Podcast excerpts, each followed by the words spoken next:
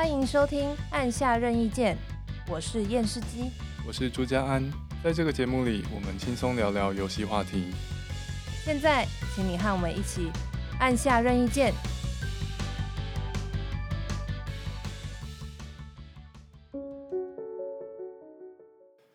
们今天这一集也有来宾，真是太好了。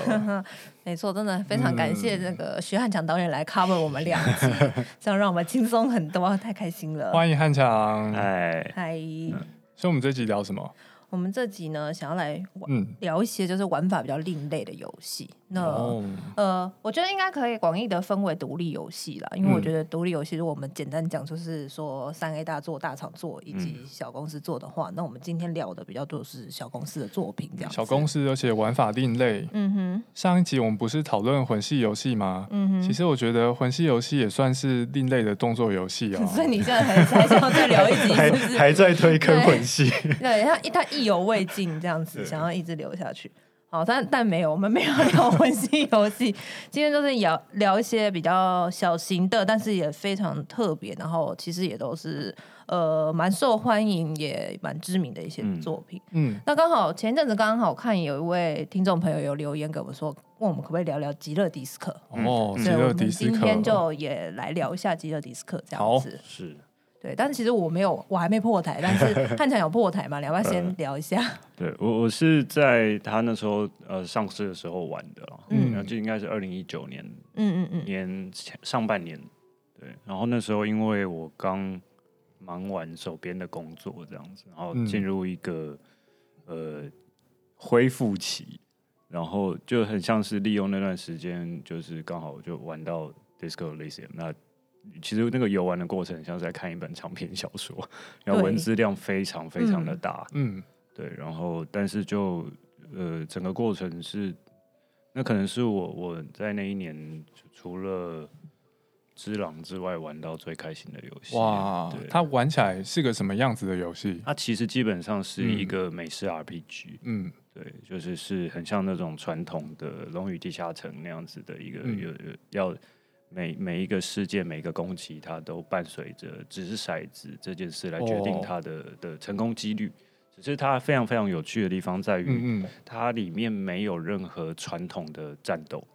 哦，没有什么刀刀剑拿枪打这种，就是作为一个 RPG，它里面完全没有战斗。嗯，对。但是相对来说，就是里它其实它的故事也非相对写实了。嗯它是虚构了一个东欧的城市，嗯，然后那个东欧城市是一个历经共产革命，然后被那个世界虚构的像联合国组织。把这个共产者共共产革命给给铲平了。哦，于是他们等于是一个左派革命失败，但是又夹杂在呃腐败的资本主义的的体系下的一个很破碎的一个国家，这样、嗯、对，然后是发生在这个这个国家里面的某一个小镇里面发生了一个命案，嗯，然后主角是一个。警探，一个 非常糟糕的警探，怎么样糟糕？就是酗酒，酒个性又差，哦、然后药对，然后酒品又不好，然后对，就是对人也非常也不是很友善，这样子，就是一个非常非常糟糕的一个警探。这是玩家要扮演的角色，对，玩家要扮演的角色就是一个非常糟糕的警探，然后他被派到这个地方来办一个命案，嗯、对，要办一个谋杀案这样。哦，然后因为这个谋杀案，慢慢的。挖掘出了跟这个城镇、跟这个城市、跟这个国家，甚至跟整个那个世界观有关系的各种意识形态的冲突，就是从小挖到大的那种感觉。对对对对。然后就像刚刚讲了，它虽然是一个，就是这个这个这个设定，其实它看起来很像是一个冒险游戏。嗯，对啊。但是它其实本质上其实是一个美式 RPG 了。然后它把所有的，呃，它很好玩，就是它把所有看起来像战斗的东西都透过。这个办案当中的各种事件跟对话，或者是比如说你要跟、嗯、呃你要收集情报，你要跟别人对峙，嗯，然后你要跟别人吵架，或是就是对各种不同的交谈跟交流，都其实是战斗的一环。哦，所以这个游戏里面没有刀剑对决，但是有吵架，对，就全部都是嘴炮这样。所以他，你可以把他这个吵架跟或者说把他的对话想象成战斗，嗯，所以他有一点点颠覆你对于 RPG 的看法，但他其实又是一个很传统的 RPG，是，嗯，例如说他有装备，你也是可以配装的，然后你甚至可以为了你接下来进行的吵架配装，对对。对，京都念慈庵琵琶又好看，就是我穿什么衣服，别人会觉得你是什么样的人，对。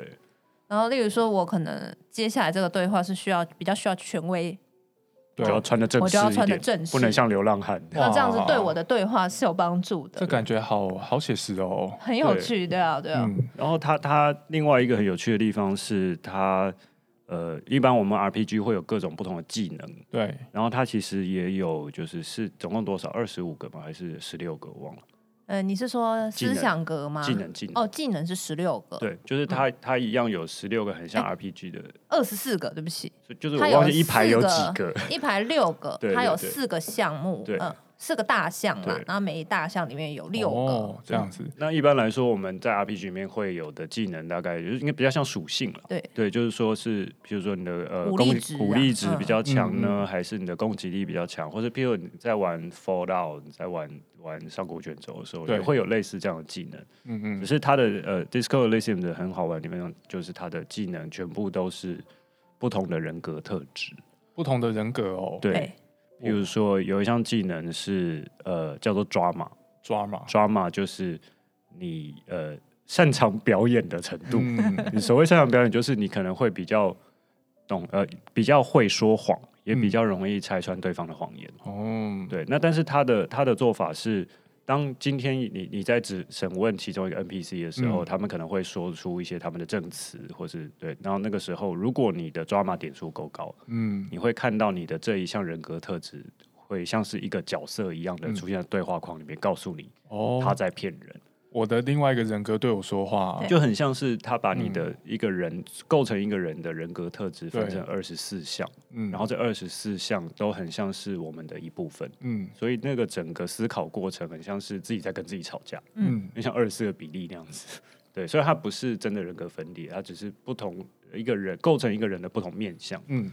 那有的时候你会看到你两个不同的人格特质互相在吵架，对，然后这样你要选择你要相信谁，你要用哪一个，然后有的时候他好像跟你出主意，然后你同意他了，然后照他的做法，然后就糟糕了，就是不一定他会给你对的决定，对对。吼，自己做决定也未必是明智结果，没错啊，所以其实很符合现实。对，譬如说像刚刚讲那个像抓马这个能力，他是一个很懂得。拆穿别人谎言也很善于说谎的一个、嗯、一个一个能力嘛，但是它的副作用在于，你其实要说要怎么成为一个很厉害的说谎者，就是你自己要相信。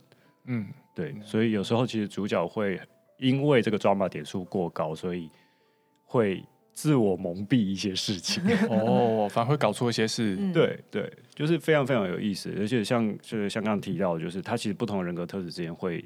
大吵架，嗯，就是说，就是故事中间点有一个点，就是是 几乎所有人格都吵起来了，嗯，对。然后你你当下你你就变成要判断，你要比较倾向哪哪一边的做法这样。然后，因为它又是一个 RPG，对，所以你的每一个人格特质，就是刚刚讲的二十四项人格特质，每一个它都会有它的那个点数嘛。比如说你有哪哪一些比较高，哪些比较突出。嗯、那如果说你这个。你的点数越高的话，它就会出场几率就越高。嗯，那它其实你在游戏进程之中，它会有一个 check，嗯，例如说这是这是被动的 check，就是就是掷骰子的过程。但是那是被动骰，就是说电脑已经帮你筛好。例如说，假设 drama 点数超过五的话，就会自动开启这个对话，所以你就会看到你的对话之中跑出来，就是说它就会告诉你说，哦，因为你的 drama 点数超过五，所以我们会我会有新的选项可以使用。对。对，但是如果说没有的，你的点数不够的话，那你就会少一个对话选项。嗯，所以变成说你在这个游戏进行的过程之中，你你是会因为你的属性的不同，所以你会有产生可能跟别人玩起来会有不同的结果，嗯、会非常非常的截然不同。对，所以可能我玩，然后朱家安玩，或者说汉强玩。我们玩过的过程都会是不一样的。对，就是作为一个角色扮演游戏，它算是非常非常的扎实的在进行角色扮演。嗯、因为真的，你扮演的警察跟我扮演警察，跟他扮演警察会完全是三种不一样。真的哦，而且这种不同面貌不只是铠甲或装备，而且是写在内心上面。对，而且它会影响跟所有角色的互动。嗯，对。甚至连角色头像都会长不一样哦。哦，是哦，嗯，这非常的有趣。哇，游戏一开始你是在一个旅馆里面宿醉，是面貌模糊，嗯，面貌模糊。然后这个时候你去照镜子，嗯，然后他就会有一些选题，呃，也是会看参考你的那个人格点数，然后还回答一些问题之类的，嗯，然后就给你一个头像，嗯，那我的头像呢，跟汉强头像是不一样的，对，因为就是你，你譬如说你要不要去照镜子？你如果从头到尾都不去照镜子，你的脸就是一个面貌模糊，哦，对，然后如果你比如说呃刚才提到就是是你刚刚一开始去照镜子的时候，发现是你脸上带着一个很僵硬的假笑，嗯。对，然后那个僵硬的假笑，主角不知道是怎么造成，然后他不知道怎么把那个笑容收回去哦，所以你的大你的头像就会是一个笑得很僵的大叔，靠，然后满脸胡子这样子，然后但是如果好像是有一个呃有一个技能，当你提升到一定的程度以上的时候，嗯嗯、就是它有点像是要振作起来的那个技能。嗯对一个，然后如果你那个点数够高，你可以再回来镜子前面再挑战一次，就是我要试着把这个笑容收起来。如果你可以这只甩成功了，就是把那个笑容收起来，你从此你的大头照就是一个没有笑的大叔。对，就是会不一样，每一个人玩，然后每个时间点可能看到的东西都不太相同。对对对，就是很像是我们对自己的面貌是不是一直都那么清楚的这个概念，对。然后他除了说像刚刚刚刚那个二十四个人格特质，我们就是可以把它理解成什么防御力啊，什么魔力什么等等属性。对。可是它还有另外一个东西，很像技能树或是天赋树。是是。那在这个游戏里面，它叫做思想格。思想格。集呃简体版是翻作集思格啦。对，英文是 Thoughts Cabinet，就是你的想法的柜子。柜子。嗯嗯。那这个东西呢，就是。你在剧情的过程中，你可能会，例如说你，你你非常关注某一个议题，嗯、然后你的人格，某个人格就会告诉你说，那你要不要再继续仔细的思考一下这个议题？嗯、然后等你把它想通之后，它就会变成你的一个天赋。哦，像我在中间就是一直回答了一些比较。Pro 女性主义的回答案，嗯、例如说，我就比较争取女性的权益。在、嗯、碰到女性 NPC 的时候，可能帮她跟她的老板吵架之类的。嗯、久了之后，这种事情发生多了之后，我的其中一个人格就跑来跟我讲说。觉得你好像蛮适合女性主义的，你要不要想一想？然后我就来想一想，之后后来我就得到了女性主义的的这个技能。是什么决定硕士论文题目？有点像，有点像，真的。它其实很像是我们平常在想事情，其实脑袋里面有非常非常多的念头都在浮动。嗯，对。但是有一些，当你把它想通了之后，它就会变成你的价值观。嗯，对，然后那个价值观就会根深蒂固的卡在你的整个运作系统里面。哦，所以一边是人格，一边是价值观。对，价值观啊，意识形态啊，然后对每件事的看法都是。有时候其实我们脑袋里面也卡了非常多的垃圾，对，就是一些不是太重要的事情，但是它就是在那边，然后不会走。然后你会也真的看到像这样子的的技能出现在那个 Thoughts Cabinet 里面。那你们会不会觉得玩这游戏玩一玩，越玩越像自己？会会啊会啊会！我是女性主义法西斯，哎，就是你慢慢会开始被贴标签，对，会贴标签呢。对，然后你也会开始察觉到，哎，原本我以为我是什么意识形态的人，对，但其实我没有我想象中的那么那样。嗯嗯，对，就他其实有点像心理测验，我也觉得蛮像的。你会得到一个 profile，然后就想说，哎，这个是我吗？原来我我想象的我跟我真的做测验做出来的我居然。差别这么大，对，就是像你玩，好像是就是你的主角是一个 super star cup，对我是一个 super star cup，就是他，因为他会乱，他胡思乱想，然后他就会一直在想说，我是一个巨星，我是一个巨星，然后你就可以把这个巨星真的变成一个。正式的天赋，或者他会，他有点像是一个处世之道啦。就是 Super Star Cup 比较像是说到哪里都要把排场弄得很大，对，就是 要把每一个地方都弄得很像是，就是我我的道场就是一个重要的存在，这样，嗯，对。那我扮演就是完全相反的，就是同样是一个惹出这么多麻烦的警察，就是他的警，他的呃 Super Star Cup 就是一个我他不不是检讨自己那个路线的。对，就是我做我很糟糕，但我就是这样，我就做我自己，做我自己。然后我做的那个就是一个一个到处在跟人家道歉，他是 Sorry Cup，对，我是 Sorry Cup。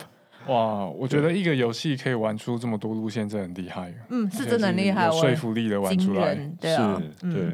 而且这个系统就是慢慢走到剧情的中后盘的时候，它会被玩的更凶。嗯，就是你会像刚刚提到，就是会有人格之间的大吵架，为了一件事，然后你会真的面临一个天人交战，我要怎么选？然后或者是真正呃，游戏里面真正出现到一个。它严格讲起来只有一场动作戏，嗯，但就是有一场呃挂呃真正的战斗戏，但是他那个战斗其实也不是用传统的战斗方式进行的，只是就是我已经很久没有在游戏里面看到这种呃战斗戏是这么血脉喷张，然后你只要一个闪神就可能会多一个人死的那种、嗯、那种那那种恐惧啊，那个压力真的超级大，就是明明就是一个我们在警匪片可能就是几秒钟带过了枪战，嗯。但是在那个游戏里面，那个时间仿佛是像被凝结一样的，就是每一个小小的动作都影响了超级多事情。然后你从前面累积下来的所有的事情，在这边会一下子被被要求要发挥作用。对，真的是一个非常非常奇妙的刺激体验。就很久没有看到这么可怕的枪战了。我还没有玩到那边，但是我我其实已经玩了二十几个小时，但我、嗯、但我觉得玩游玩下来的这个整个体验是真的是绝无仅有，是。非常非常特别，好像没有玩过这样的游戏，从来没有玩过这样的游戏。对啊，我今天回家就去买。好 哦，但是它的中文翻译非常非常的糟糕，对，很恐怖哦。对，我觉得跟中国的一些限制有关，像里面有“共产主义”这个字啊，英文，那他们简中版是好像不能使用“共产主义”四个字吧，所以他就翻成“康米主义”啊。对，那。繁中本来他们宣称是要另外翻，但看起来是没有。我自己玩起来感觉比较像是简转翻。OK，但它有个好处是，因为这个在 PC 上面玩的话，嗯、它可以单键转换语言。哦、所以如果你的呃、嗯、你的英文程度还 OK，只是有些东西你懒查字典的话，你可以按一个键，就是中文的英文这样一直切一直切。其实我觉得还算蛮方便的了。好，很有用的建议。但是，但我记得那时候玩完的时候，英文程度有变好，学到非常多非常艰深的生字。它用字不简单，然后我觉得确实 会有帮助。如果要考托福的话，可以来玩一下。学到很多都是意识形态的名词。对对对对，对于你念社会学或政治学是有帮助的。对，游玩过程当中会不会有些需要玩家快速下决定，所以你也没办法查字典？不会不会不会，所有的所有的决定你都可以慢慢来。对啊，对，就是你会真的很像在读小说，嗯嗯，所以就是它基本上不是一个赶时间的游戏，对，就放轻松，像看个电影、看个小说这样子。好，各位听众，托福迪斯科，对，故事真的是也蛮动人的。如果有玩完的话，就是我觉得那是我也是近几年来看到最棒的的侦探故事。嗯，对。好，推荐给大家。那我们今天还要聊别的游戏，所以我们 Disco 先打住。那有兴趣的朋友真的很推荐可以去买，也不贵啦。说真的，也不是很贵。而且他们马上要出 DLC 哦，对，就会多出一些支线任务这样。所以真的很推荐，大家可以参考看看哦。好像我在卖东西。好，我们进入第二个游戏。这个也是汉强很喜欢，我也很喜欢。那我们前几次聊到呃死亡的主题，我提过的这个游戏叫做《时空幻境》，呃，是 Braid Braid，对，它是一个非常特殊的。为什么我们在死亡那集有聊到？因为这个角色死亡的时候，他并不是死了，嗯，而是时间会暂停下来，对，对。然后他的所谓的复活方法，其实就是倒倒带。嗯他会角色会整个往后，就是就真的像录影带倒带那样子，你像天冷啊？哦，对，就像是那样子倒带回去，然后你再重新做一遍。所以在叙事上其实没死过。对，他其实没有死，没有真真正的死亡这件事情，全部都是时间。所以我觉得这个游戏呢，你要简单来描述它的话，我觉得就是一个跟时间有关的游戏，它是一个玩时间的游戏。嗯嗯，对。那汉强是为什么喜喜欢？对，因为它其实是我算非常早期接触到的独立游戏，嗯、因为它差不多是跟那个就是 Xbox 开始出 Arcade 那个时代，就是他们在、嗯、在在三六零的时候开始推广独立游戏，像比 Sony 还早开始支持独立游戏，然后算是比较早一批就是在 Xbox 上面上的呃早期的独立游戏之一，就是它是。有点像是那时候把独立游戏的风潮整个展开的先驱之一，嗯嗯嗯，对。然后这个这个制作人非常非常有趣啊，就是我玩了他两个游戏，就是是 Braid 跟 Witness，嗯哼，对，他是一个基本上有点，呃，以游戏创作者来说，他算非常另类的人，一个叫 Jonathan Blow，对，他的经历很特别，因为他是双修英文英英语文学吧，因为他是他美国人吧，反正他就是一个。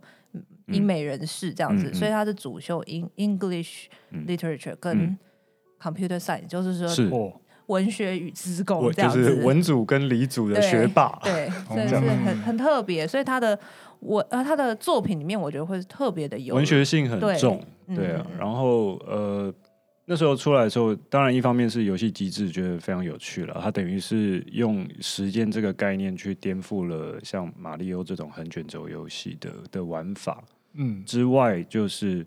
我觉得大家最有兴趣，我对我自己来讲最有兴趣的是，因为他的故事实在是太暧昧了。嗯嗯，对，就是呃，表面上看起来像讲什么，但是实际上好像又不是。然后网络上在讨论这个故事，这个这个游戏的剧情的文章有一大堆，然后有非常非常多不一样的论点。嗯、然后重点是这些论点好像从来没有被 官方证实过。对，哦，这感觉又可以讲回魂系游戏，是，好了，我道歉，对不起，继续继续。但是他有出来否认，嗯，就是就是不管有人提什么，他都说不是这样，他都说不是这样子，对。因为它里面有很明确的使用到了一些核弹，呃，不是核弹，原子弹实验，曼哈顿计划的典故。对，它有使用典故，所以有人就说，哎，那这个游戏是不是在讲那个原子弹？那他也说不是。那有人说这个是不是在讲分手？他说，呃，不是，什么都不是。但是究竟是什么？他说是什么？就是在这个游戏之中，你要自己去体会。就是很烦，打死不讲，对，不讲。因为因为它里面利用时间这个概念，它一直在扣准着。就是，呃，主角似乎是对某件事感到后悔。嗯，我们会觉得后悔，你就会希望，如果时间可以倒转，嗯、我可以再做一次选择。嗯、他等于是把这个这个主题跟整个游戏机制结合，非常非常的漂亮。对，所以大家才会在推敲他到底在后悔什么事情。因为表面上从文字上看起来，的确是很像是他失去了一个女孩子，然后他非常思念对方，然后这件事好像不可逆。对，因为它名字叫 Braid 嘛，它 Braid 就是这种发辫子辫子，对，就是它里面有提到 Braid 的关键那一段文字的时候，是的是讲说那个女生离开他的时候，他是头也不回的离开了，他只看到他的发辫甩了一下这样子，嗯，对，就是一个很文学的叙述，对，对，就是是，所以你知道他可能是失去了某个人或是某个重要的东西，所以才会有。有提到说会不会是在谈曼哈顿计划？因为它里面有有有有引用到一句曼哈顿计划里面，呃，其中一位就是发明家的的名言呢、啊，就是那时候原子弹的时候实验成功之后，就是呃，就有一个科学家很开心的说、哦、：“We did it，我们办到了。”这样，嗯，然后另外一个人就说：“好，现在我们全部都成了 sons of bitches，、嗯、我们现在我们现在每个人都是混蛋了。呵”对，就是，然后游戏里面有引用这句话，嗯。嗯对，然后也也的确有一些炸弹的典故了，就是它的隐藏结局。嗯，对啊，那所以才会有人做这个联想，就等于是他并不是无的放矢的在做联想，而是其实我觉得作者是有意识的在放这些蛛丝马迹进去，只是可能对对 Jonathan Blow 来说，他并不想要把这个后悔确切的定义在一件事情上面，他可能在谈的是一个更。广义的，对于一件美好的事情，你为了去追求它而丧失了初衷，反而让它远离你的那个过程。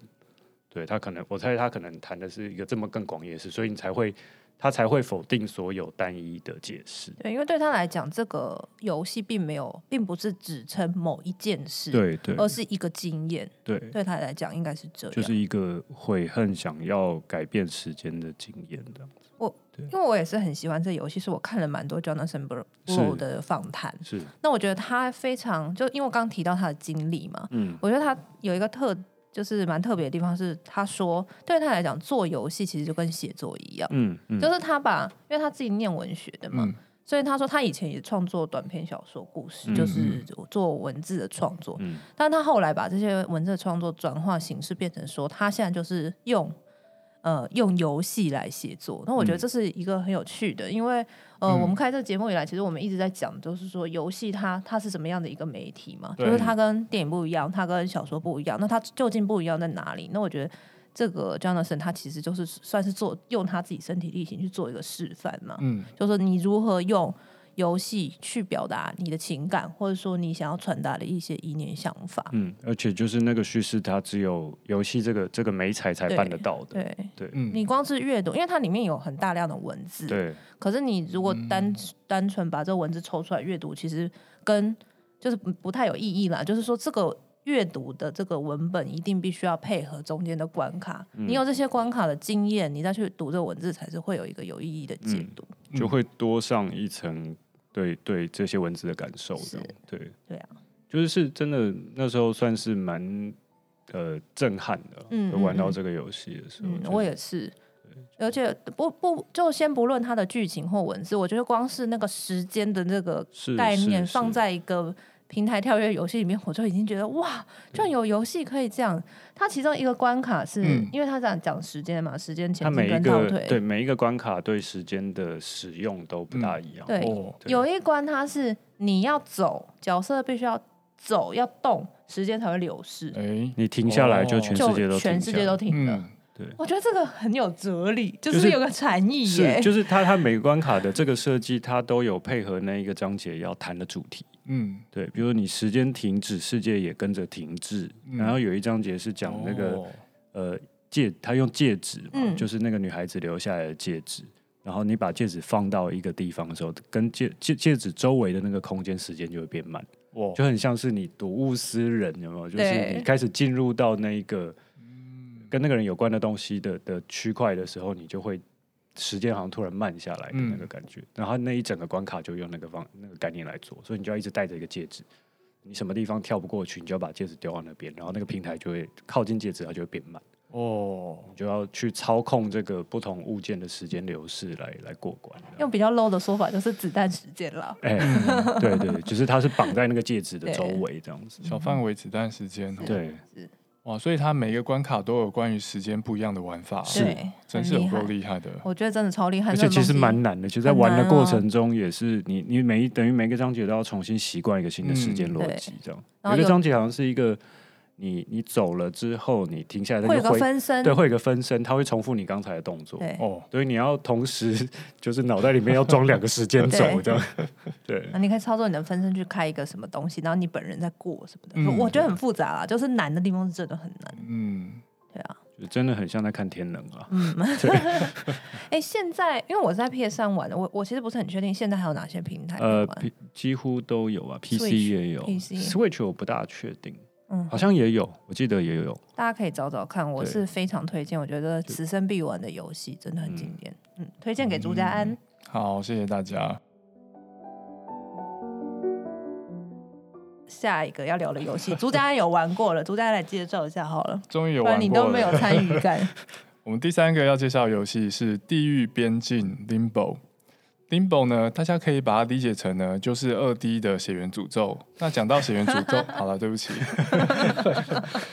好了，Limbo 它跟血缘诅咒有点类似，是一个很很灰暗风格的游戏。整个游戏的过程当中，充满着死亡跟悲伤。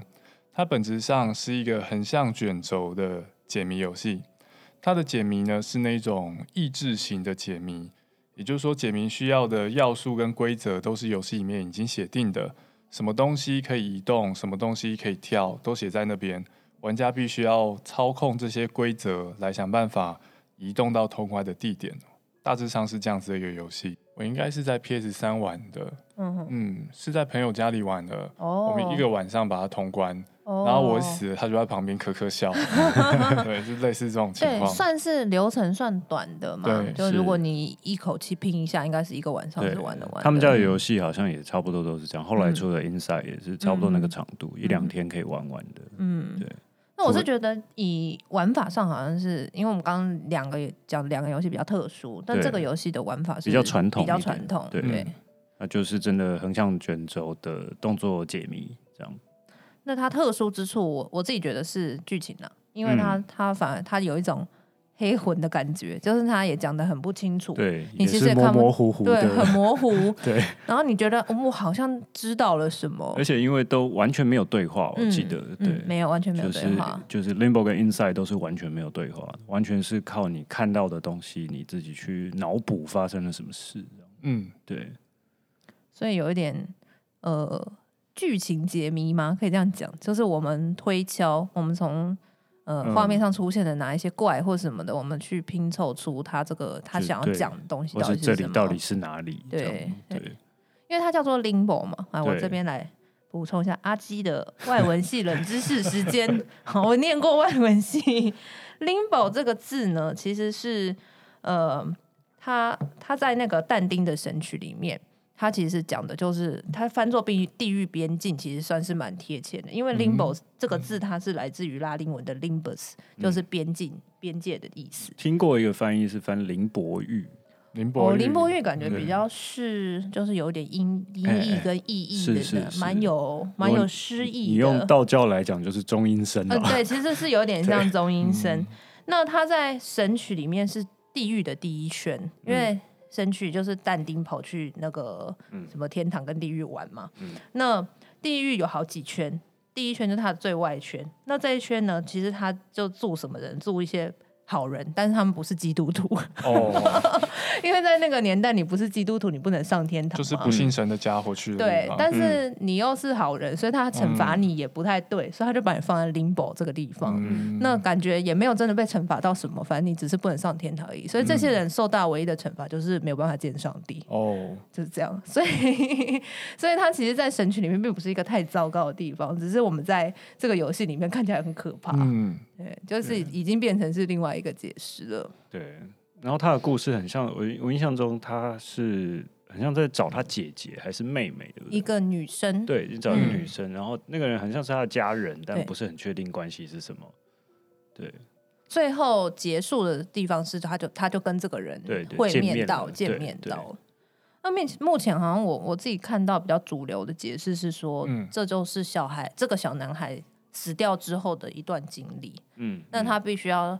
通通过这个经历之后，他可能才能进入轮回啊，或者是说天国或或 whatever。但是这就是变成是，好像他必须要去面对他自己生前的一些恐惧。嗯，所以说一开始大家应该有印象很深刻，就是有那个蜘蛛嘛。对对，那个蜘蛛真的是很恐怖，很恐怖大蜘蛛。然后第二段是有很可怕的一些小孩，嗯，杀人小孩。会一直追杀他，然后接下来就是有有一段是有被附身的虫哦，被附身的虫，对，然后有机械、机枪，对，然后最后到城市，对，然后所以我看一个主流说法是说，这每一段都是对应到他可能他生前的一个经历，然后他可能害怕蜘蛛，他可能害怕邻居的小孩，嗯，然后他很害怕被控制之类的，然后最后就是呃这。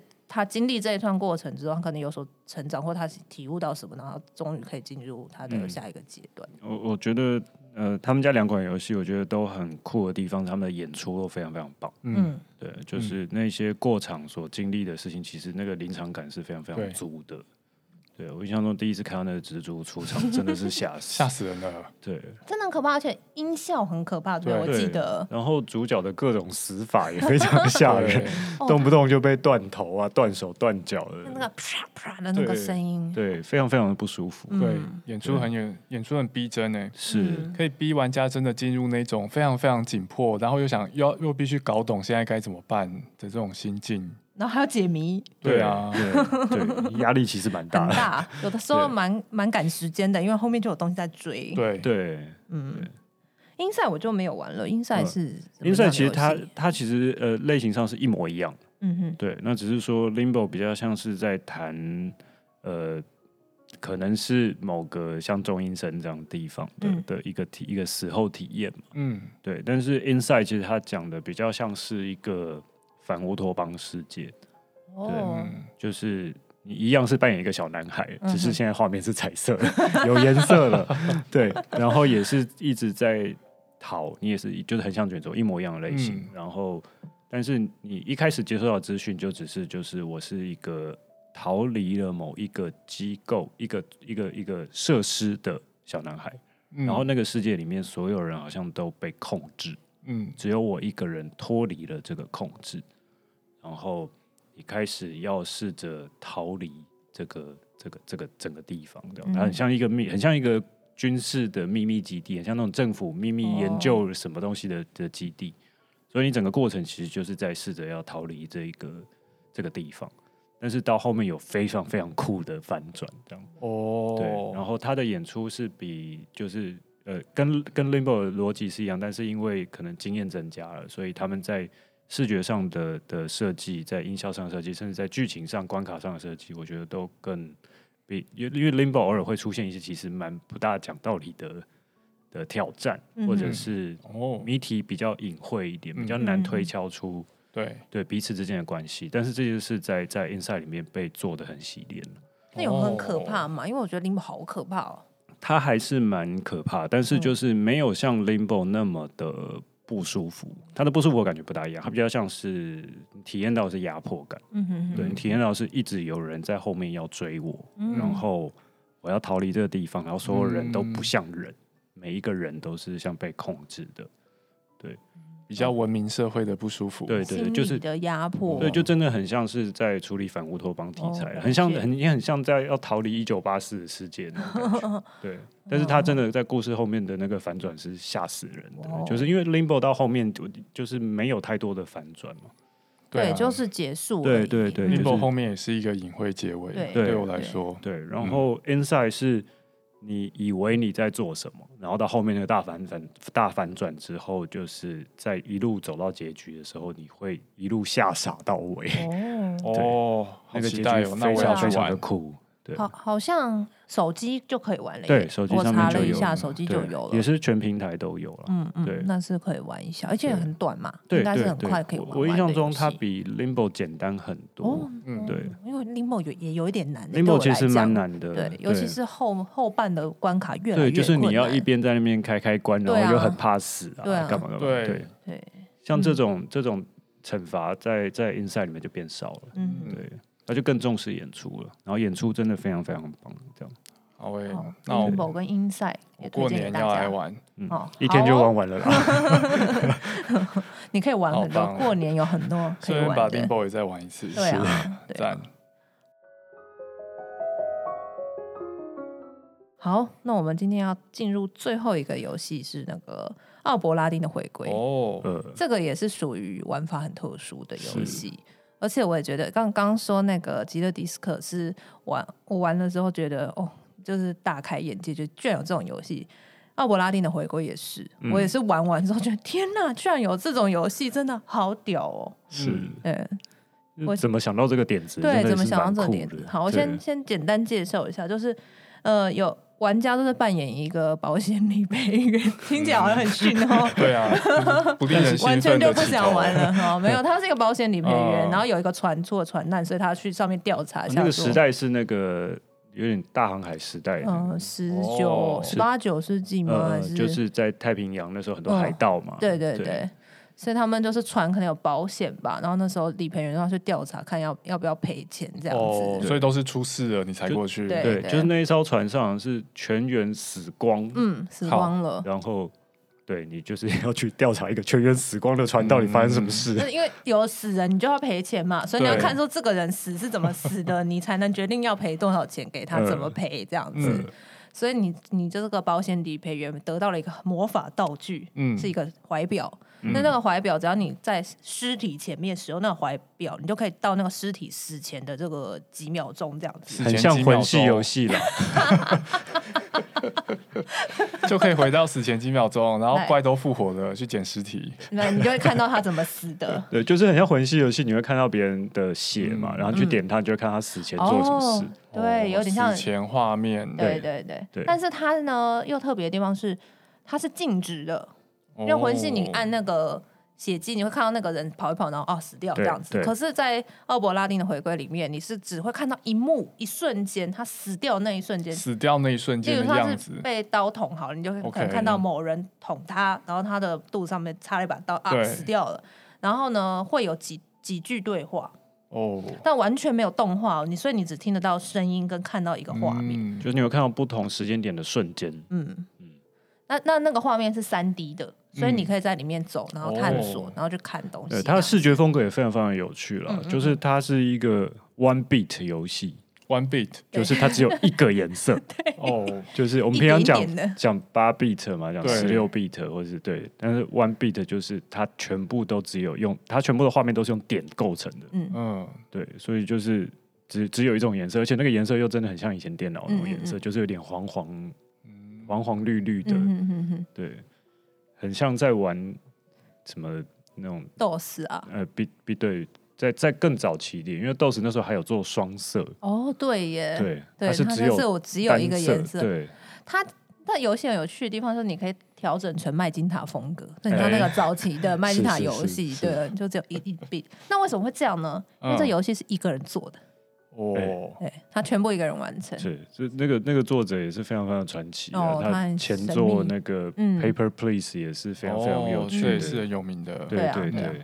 是一个很特别的、很有创意的一个独立一个人完成游戏的人。我一直觉得他是不是对于要调查一个人的身份这件事是有执迷？我觉得有可能、欸。对于你看两个游戏的玩法其实有点像。对啊，对，都跟调查有关。对，都跟调查。就是一个人，一个陌生人出现在你面前，他经历过什么事你不知道，你只能够透过蛛丝马迹去判断你怎么理解这个人，这样。对，嗯，对啊。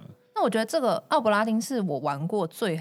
最推理的推理游戏真的很难，有够难的。哦、这这，因为像像推理游戏有名的，就是例如说逆转裁判好了。嗯、逆转裁判，我后来仔细想想，我觉得它其实有点是抓语病游戏，因为你去比较不同的人证词，说哎，为什么 A 跟 B 讲的不一样呢？到底是谁说谎呢？彼此可能有矛盾。对，它的爽爽快感来自于那种大声拍桌，说你说的刚才这件事有矛盾。对对对对。这个可是奥伯拉丁他就是让你扮演侦探呢，因为你不能够拿任何的道具，你没有办法经手任何当时发生的事情，完全没办法。他给你，他就有点像是他给你一个照片，然后你就要从照片里面找出谁是谁。嗯，就只有一个时间点的资讯。对对，哇，那通通常有哪些东西可以找哈？因为他。不是不是说整船人都死了吗？对啊，所以每个人的死亡之间是有关联的。哦，对，那你的哦，你的目标是你要找出这个人是谁，每一个人是叫什么？嗯，就是你有一张有一张船员大合照，嗯，然后每个你有一张船员名单，但是你不知道谁是谁。对，你有名字，但你不知道谁。例如说，你知道船长叫做彼得，好，假设，可是你在照片里面你不知道哪个是船长，所以你要先找出哪一个人是船长。然后他船长名字叫什么？他怎么死的？嗯，你只要找到这三个，答对了，这个人就会被划掉。然后你就要你要找出这船上所有的人的身份以及他怎么死的。现在像在玩数独了，那个过程蛮像在玩数独。对，其实是其实是对啊。呃，就是你知道这个人怎么死，你确切的呃证明了他发生什么事之后，你才能够推敲其他人可能发生什么事。哎、嗯，在游戏里面选死法怎么选呢、啊？哦哦，这这也是很有趣的地方，它有它就有点像黑暗灵魂的留言系统，哦，都是他怎么他是被他，你可以先选他是被杀死的，对，他是摔死的，他是被烧死的，用选单选，用选单，各种什么被捏死的，被毒死的什么，你先选他怎么死，然后被谁，用什么武器，例如说他是被打死的，嗯，被谁打死？然后是被棒子打死，还是被什么板子打死？什么都不一样。嗯嗯、那有趣的地方是，虽然死的人很多，可是他并不是每一个列出来的死亡方法都会用到，所以他其实用这个方式误导你。哦、你看到那个名单的时候，你会想说：“天哪！”所以有人被掐死哦。哎，结果后来发现根本没有人被掐死。嗯嗯、或说：“哦，有人被那什么碾毙也没有之类的。”就是。但是你会，他会开启你一些想象力，你会想说：天哪，这个船上到底是发生了什么 奇怪的事情？因为它它里面很多人死法是一些因果关系，对对，就是因为谁发生了某个冲突，所以把谁杀掉了，嗯，然后或者是他试图把这个人杀掉，没想到被另外一个人杀掉，嗯嗯嗯这样。然后他会给你一个名单嘛，但你又不知道名单上的谁是谁。可是呢，光是名单也可以看出一些端倪，嗯、例如说，有的人的他的姓氏一样的。对，嗯，那你就想说，他们是如果男女是不是夫妻？嗯，那如果都是男的，那是不是兄弟或父子或什么的？然后再从这些人中间死掉的时候，他们的一些对话，你可以判断。哦，那也是很难的地方，因为他有各国口音，没错。然后因为你会知道这些人的国籍，嗯，所以你要用口音去判断。然后他可能是名单上这个人，因为这个人是什么国籍？嗯，换句话说，你要知道全世界各地的口音，对啊，对，游戏外的知识。是，但是有有趣的地方是他，因为他是大航海时代，所以它里面有台湾人，对，里面有有几个人是讲台语，他们讲台语哦。对，那对我们来讲其实是有帮助的，因为有一个女生的名字。我一看我就知道，我们都都会知道嘛。我们中文使用者一看你就知道，这绝对是女生名字。可是我觉得英文使用者可能他看不出来。对，那我们就会得到额外的知识，就比较容易。对，但是要去推敲什么东欧啊、俄国，对啊，那就很难。然后他他也是会运用一些，就是我们呃，等于是运用玩家在生活知识。例如说，我们看到那个船员的大合照，嗯、那其实呢，你如果有一些尝试的话，你可能会知道，高级船员是戴三角帽，嗯，哦，水手不戴三角帽，嗯，所以我们就可以先从有戴三角帽的人是谁，然后他可能站的位置可以推敲出他是船长还是大副还是二副还是什么副，嗯、所以有些东西其实也是蛮运用我们生活中的知识的。对，他还需他真的是对生就是游戏外知识。要要认识的蛮多，才有办法顺利玩下去。对啊，也其实可以查，我也有查，我就是查了一下，哎，船员生活，我都是卡在口音啦。哦，对，口音也是蛮难的，因为有时候有一些口音很好认，但是有一些相对对我们来说没那么熟悉的。对，我觉得里面这爆一点点小雷哈，但我觉得很有趣。就他这个船，因为那个时候航海时代，其实大部分人都是英国人，嗯，但有两个美国人，他们是。老板跟员工的关系，嗯。嗯，一个是黑人，一个是白人，嗯，然后我就觉得我有点糟糕，就是因为我的刻板印象，我一开始我就认为。白人是老板，嗯，结果后来发现黑人才是老板。哦，所以他会故意去颠覆你这件事的刻板印象。你应该去留言抱怨说政治正确无为了增加游戏的难度，真的 被教育，被教育了。为什么黑人就一定是员工，黑人不能是老板嘛？所以我那个时候后来发现我错了，但我我有意识到我错，改过来，然后发现原来黑人才是老板，所以我有震有点小小震撼到，想说啊。就是有点自我谴责，说我怎么会这么的刻板印象呢？就是对，会被他玩一下。对啊，对啊。但就是对，但是因为就像我我刚刚讲说，他他基本上没有任何互动的元件，嗯，那不像说一般的以前冒险游戏或什么的。对，因为他他游戏体验，整个游戏体验很像是你走在那艘空的船上，嗯嗯，就一直都走在那个空的船上，这样。只是你会透过解锁不一样人的遭遇之后，会看到新的时间点，这样。所以它完全就是考验你自己的能力，就不像说以前有些点按式冒险游戏，我还可以拿拿物件在那边按按按，乱按乱按按，可能就按出来了。他没办法，这完全没有办法，就是、你不会就是不会。对，而且你如果中间中断，你基本上是要重玩，嗯、因为你会忘记前面推理到什么地方。一定要就是。一鼓作气把它玩完，不然很很痛苦。这个就很适合过年的时候玩。哎，对，Switch 上有哦，可以买。我觉得真的很适合。我是在 Switch 上玩，我也是在 Switch 上面玩，我觉得比较好操控啦。对啊，对，而且他们也是不大讲求画面，所以没差。对，真的也没差而已。对对。然后，而且我我觉得也还有一个很有趣的是，我我破关之后，我去看攻略，因为我想知道别人怎么判断错，因为他全部东西都是推理，嗯，所以每个人的思考逻辑不太一样。然后我就发现我有的我。就是说我有我自己的推理过程跟别人差很多哎，是，然后有一些很明显的那个线索我没有看出来。哎，嗯，但我还是我还是有推理到，因为他的推理脉络也不是线性的，嗯，对，就像刚刚讲的，我们每个人对游戏外的生活知识的领会不一样，所以有些人对会比较容易解开某一些人的背景，嗯嗯，但有些人是别人，对，然后你是慢慢再把它补回来，对。所以那个过程，整个怎么怎么发展的都会不大一样。你知道了 A 的事情，你可能就会有帮助你知道 B。是，但是如果你也可以反推回来，可能我先知道的是 Z，对，所以我会先解出 X、Y、Z，对对对，然后最后再剩下 A 这样之类的。对，非常的推荐，而且很杀时间，但是很适合过年，很烧脑啊，烧脑，很烧脑又适合过年。对，对啊。好，那今天我们介绍了四个游戏。比较不是主流大厂的游戏，有《极乐 DISCO》，然后《时空幻境》、《地狱边境》跟《奥伯拉蒂的回归》都非常推荐大家玩。这四个游戏里面，我大多数都没玩过，但是听你们讲，我都觉得好好玩哦。那要不要去玩一下呢？对啊，超级游戏。我这几年其实大部分都在玩独立游戏，嗯、因为真的独立游戏有非常非常多很奔放的设计，是三 A 游戏。呃，就是成本太高，没有办法尝试的。嗯嗯，对。那我觉得，尤其是在在在 Steam 平台开始发展之后，真的独立游戏的的奔放程度真的是是越来越夸张。对啊，就是对对这个面向的独立游戏这个面向来说，我也是觉得是是很棒很棒的一个新的方向。对啊，而且现在制作游戏成本感觉也越来越降低了。嗯，就很多都像刚刚讲，就是一个人做的、两个人做的，像 Jonathan Blow 也是一个人做，然后找找人帮他做美术、做音乐，然后 Hollow Knight 其实也是六个人做的。嗯嗯嗯，对，就是成本都越来越，人事成本变小，然后也因为这样，所以沟通成本降低，就就可以尝试更复杂的事情。哦，这样子。科技发展之后，商业大作成本变高，但是独立游戏成本是有降低的机会，是，所以各种创意是有机会出来的。对啊，所以很期待未来会看到更多、更就是百花齐放的独立游戏时代这样子。嗯嗯嗯。好，今天也非常的感谢汉强来陪我们聊独立游戏。耶、嗯，yeah, 谢谢汉强，谢谢。很多游戏过年的时候可以玩，对啊，但大概都一天就玩完了，棒 棒。没关系啊，一天玩一款也很棒。真的，对对啊。好的，那我们今天的节目也差不多到这边了。嗯，那也很感谢大家的收听。那请记得要去给我们五星留言，还有哎、欸，五星留言、五星评价，还有留言。